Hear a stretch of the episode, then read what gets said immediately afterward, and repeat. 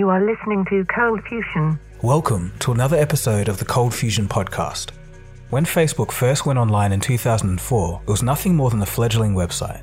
Since then, the social media network has captured over 2 billion unique monthly users.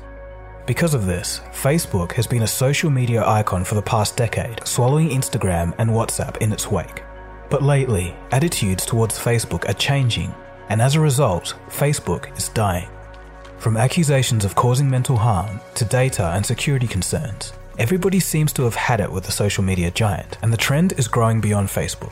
In this podcast, we'll take a look at the surprising new statistics of how people are leaving Facebook, then we'll see why it's happening, and then end with a fascinating look at social media in general and how it's affecting our society.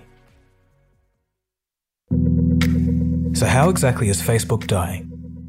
Young people are leaving Facebook in droves. According to recent data by the Pew Research Center that sampled US Facebook users 18 and up, 42% have taken a break from the social network for several weeks or more. To add to this, 44% of users aged 18 to 29 deleted Facebook's app in recent months. It might take some time for Facebook to MySpace itself, but 44% of young Americans deleting the app is very alarming for Facebook. It shows an incredible shift in attitude. In fact, I'd say a lot of the remaining people on Facebook only keep the app for the messenger function or the events page feature. This research data could be a stark leading indicator for the company and social media as a whole. People are just over Facebook, and some are getting sick of social media in general. It was the first thing I would do, in the morning. When you catch yourself going for that phone, like your eyes open, and like even before your first thought or impulse to pee enters your head, the phone is the first impulse. That's sick. It was making me unhappy because you're always thinking about all these other people. You're worrying about all these other people, what they're doing, and you're not living in the physical world. But you don't even think about what's in front of you, people that are in front of you, the physical world. And I have this feeling too that spending so much time on social media actually impairs my thoughts. I feel like I don't think as clearly or as freely because it literally just is a distraction. So let's take a look at some reasons of why the social media giant is rapidly falling out of favor. Empathy is the ability to feel or understand another person's perspective. It's putting yourself in someone else's shoes, basically asking ourselves internally, what if that was me? Empathy is one of the major elements of humanity that prevents us from displaying animalistic tendencies. Social media has obliterated empathy in the past few years, and it's starting to show. A blatant disregard for human life. A group of Florida teens taunt a drowning man while filming his final moments from afar. Ain't nobody finna help you, you dumb b****. Shouldn't have got in there. The 5 teen boys between the ages of 14 and 16 can be heard laughing as the man struggles to stay afloat in a pond in Cocoa, Florida. Rather than call for help, the teens recorded the incident on cell phone, chuckling while they watched the man die. They say this when the man goes underwater and doesn't resurface. He just died. Bro, what, bro? Holy Terrible but familiar things happen when empathy goes away. As empathy destruction continues, you'll start seeing angry swarms of people demanding death to another person without fully understanding the circumstances or taking the effort to comprehend how the accused was feeling when they did or said something controversial. You've probably seen this kind of thing all over the internet recently. Of course, there are political and social movements riding on top of this, but I have a hunch that empathy destruction is close to the heart of why this is happening. The reduction of empathy is even more evident in younger, developing minds. But neuroscientists in BC may have found answers in science. When you're engaged with your phone or something external, these areas that are involved in daydreaming and thinking about your own thoughts and feelings shut off. The answers may be in the brain. See that blue area of the brain? That's the area that learns empathy. What they found is that those areas that learn empathy are only active when you do nothing, when you daydream. And that's something today's teenagers don't do. Kids are constantly engaged with their technology, their phones and the internet. They're not activating these brain areas that are important for self-reflection and reflecting on other people and allowing that empathy to emerge. The Institute for Social Research found college students to be 40% lower in empathy than those in the 1990s. The study looked at things like helping a stranger carry their belongings, allowing someone ahead of them in line, or just helping a friend. Another study found that modern students seem to be much more self-concerned, individualistic, competitive, and confident.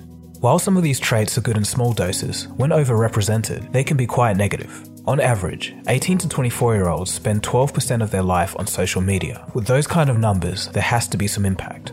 High social media use has been linked to anxiety, depression, and stress. A 2015 report by Penn State University Center for Mental Health recorded a drastic rise in the three diagnoses. The reason for this state of affairs can be described as follows. When on social media, our expectations of life are sky high, and that's because of what we see. Everybody looks and is perfect. They're always doing something cool, and it becomes oh so easy to ask oneself, why isn't my life like that?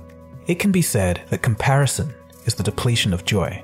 To add to this, Millennials and Generation Z have a tougher lot in life. Lower earnings, inflation, and scarce job prospects make a dream lifestyle difficult. There becomes this disconnect between reality and perceived reality, which can result in great sorrow. But the truth is, those perfect moments that are posted by others are very carefully selected, and things may not be so perfect behind the scenes. Most social media platforms, and Facebook in particular, take part in hacking human nature. Engineers at these companies have exploited the biological dopamine reward pathways in our brains just to get us to spend more time on these sites. For example, a person might continue to scroll on Facebook because finding a post that they enjoy releases dopamine, so they'll keep scrolling until they find it. Likes, comments, and shares also release dopamine in our brains. Unfortunately for some, this can lead to a very real addiction, similar to chemical dependency on drugs. Who worked with Mark Zuckerberg to develop Facebook with a bombshell claim.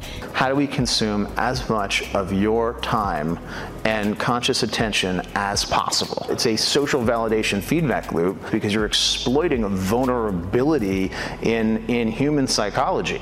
The 38-year-old mogul admits he, along with other pioneers of social media, knew what they were doing. We understood this consciously, and we did it anyway.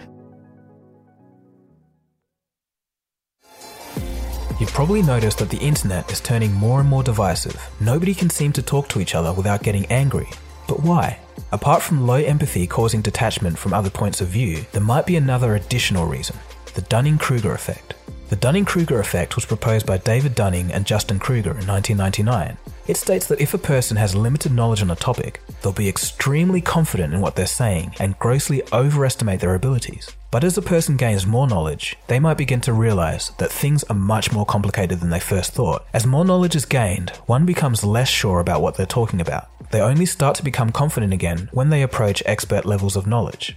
As you can imagine, internet discussions aren't full of experts. So if we apply this theory to social media conversations, we should expect to see this. The people who know the least will be commenting the most because they're the most confident, and those who have the most knowledge will be more likely to stay out of comment wars because they're less confident. As for the true experts, they're few and far between. The Dunning-Kruger effect combined with empathy destruction would create an environment where those with the least knowledge are the most vocal, yet are unable to comprehend opposing points of view, and at the same time, the more informed people are likely to stay silent. Ladies and gentlemen, social media in a nutshell. Never before have we seen the Dunning-Kruger effect so widespread globally, and I think people are starting to get tired of the nonsense that it creates. But combining this phenomena with social media makes this problem go a whole lot further. Here's former Facebook executive Chamath Palihapitiya talking truthfully about how social media is ripping the very fabric of society apart. You said that this is a time for soul searching in social media businesses, and you were part of building the largest one. What soul searching are you doing right now on that? I feel tremendous guilt.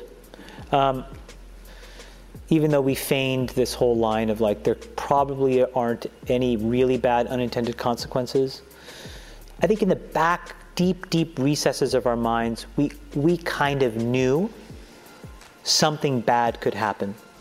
But I think the way we defined it was not like this. It literally is a point now where I think we have created tools that are ripping apart the social fabric of how society works. That is truly where we are. If you feed the beast, that beast will destroy you. If you push back on it, we have a chance to control it and rein it in. And it is a point in time where people need to hard break from some of these tools and the things that you rely on. The short-term dopamine-driven feedback loops that we have created are destroying how society works. No civil discourse, no cooperation, misinformation, mistruth. This is a global problem. Mental health concerns and the disintegration of civil conversation have been brewing for years, but I think the most recent reason for the exodus in Facebook was due to the Cambridge Analytica scandal. People just didn't like their personal information being taken and sold on the open market. This was the straw that broke Facebook's back. It was the privacy concerns that finally woke people up. So what can we conclude from all of this? At first, it seems a little confronting, but on the bright side, people are starting to understand that social media isn't healthy if misused or overused. And that's generally how society works. We discover something new and then realize that it's not good for us. And then eventually, we swing back to an equilibrium. Even Google and Apple have implemented something called digital well-being in their latest versions of their smartphone software. Its aim is to encourage people to use their phones less. As a whole, it seems like we're reaching a turning point with social media. People are sick of how they feel when they use it. So hearing all of this, you might get the idea that social media is inherently bad, but it's not. For example, Facebook is great for keeping in contact with friends and family in other countries. It's important to remember the following. Social media isn't the enemy. It's just a tool that's an amplified reflection of us. We need to take responsibility for ourselves. Hopefully, podcasts like this might spread awareness about the emerging problems that we're starting to see. We need empathy. We have to be willing to imagine what other people who are different from us experience. If you don't want to do this, at least give it a thought. If not, we'll be giving into impulsive animal-like instincts. We're better than that. As for Facebook, their ownership of Instagram and WhatsApp may be integral to their survival in the future. Ultimately, we'll have to wait and see what happens. So that's it. That was a look at Facebook, social media in general, and its darker side. Thanks for listening. If you've enjoyed this episode of Cold Fusion, please head over to Apple Podcasts, subscribe, and leave a review. For those of you who have Android phones, you can listen and subscribe to Cold Fusion on Google Podcasts and Spotify. Cheers, guys. Have a good one.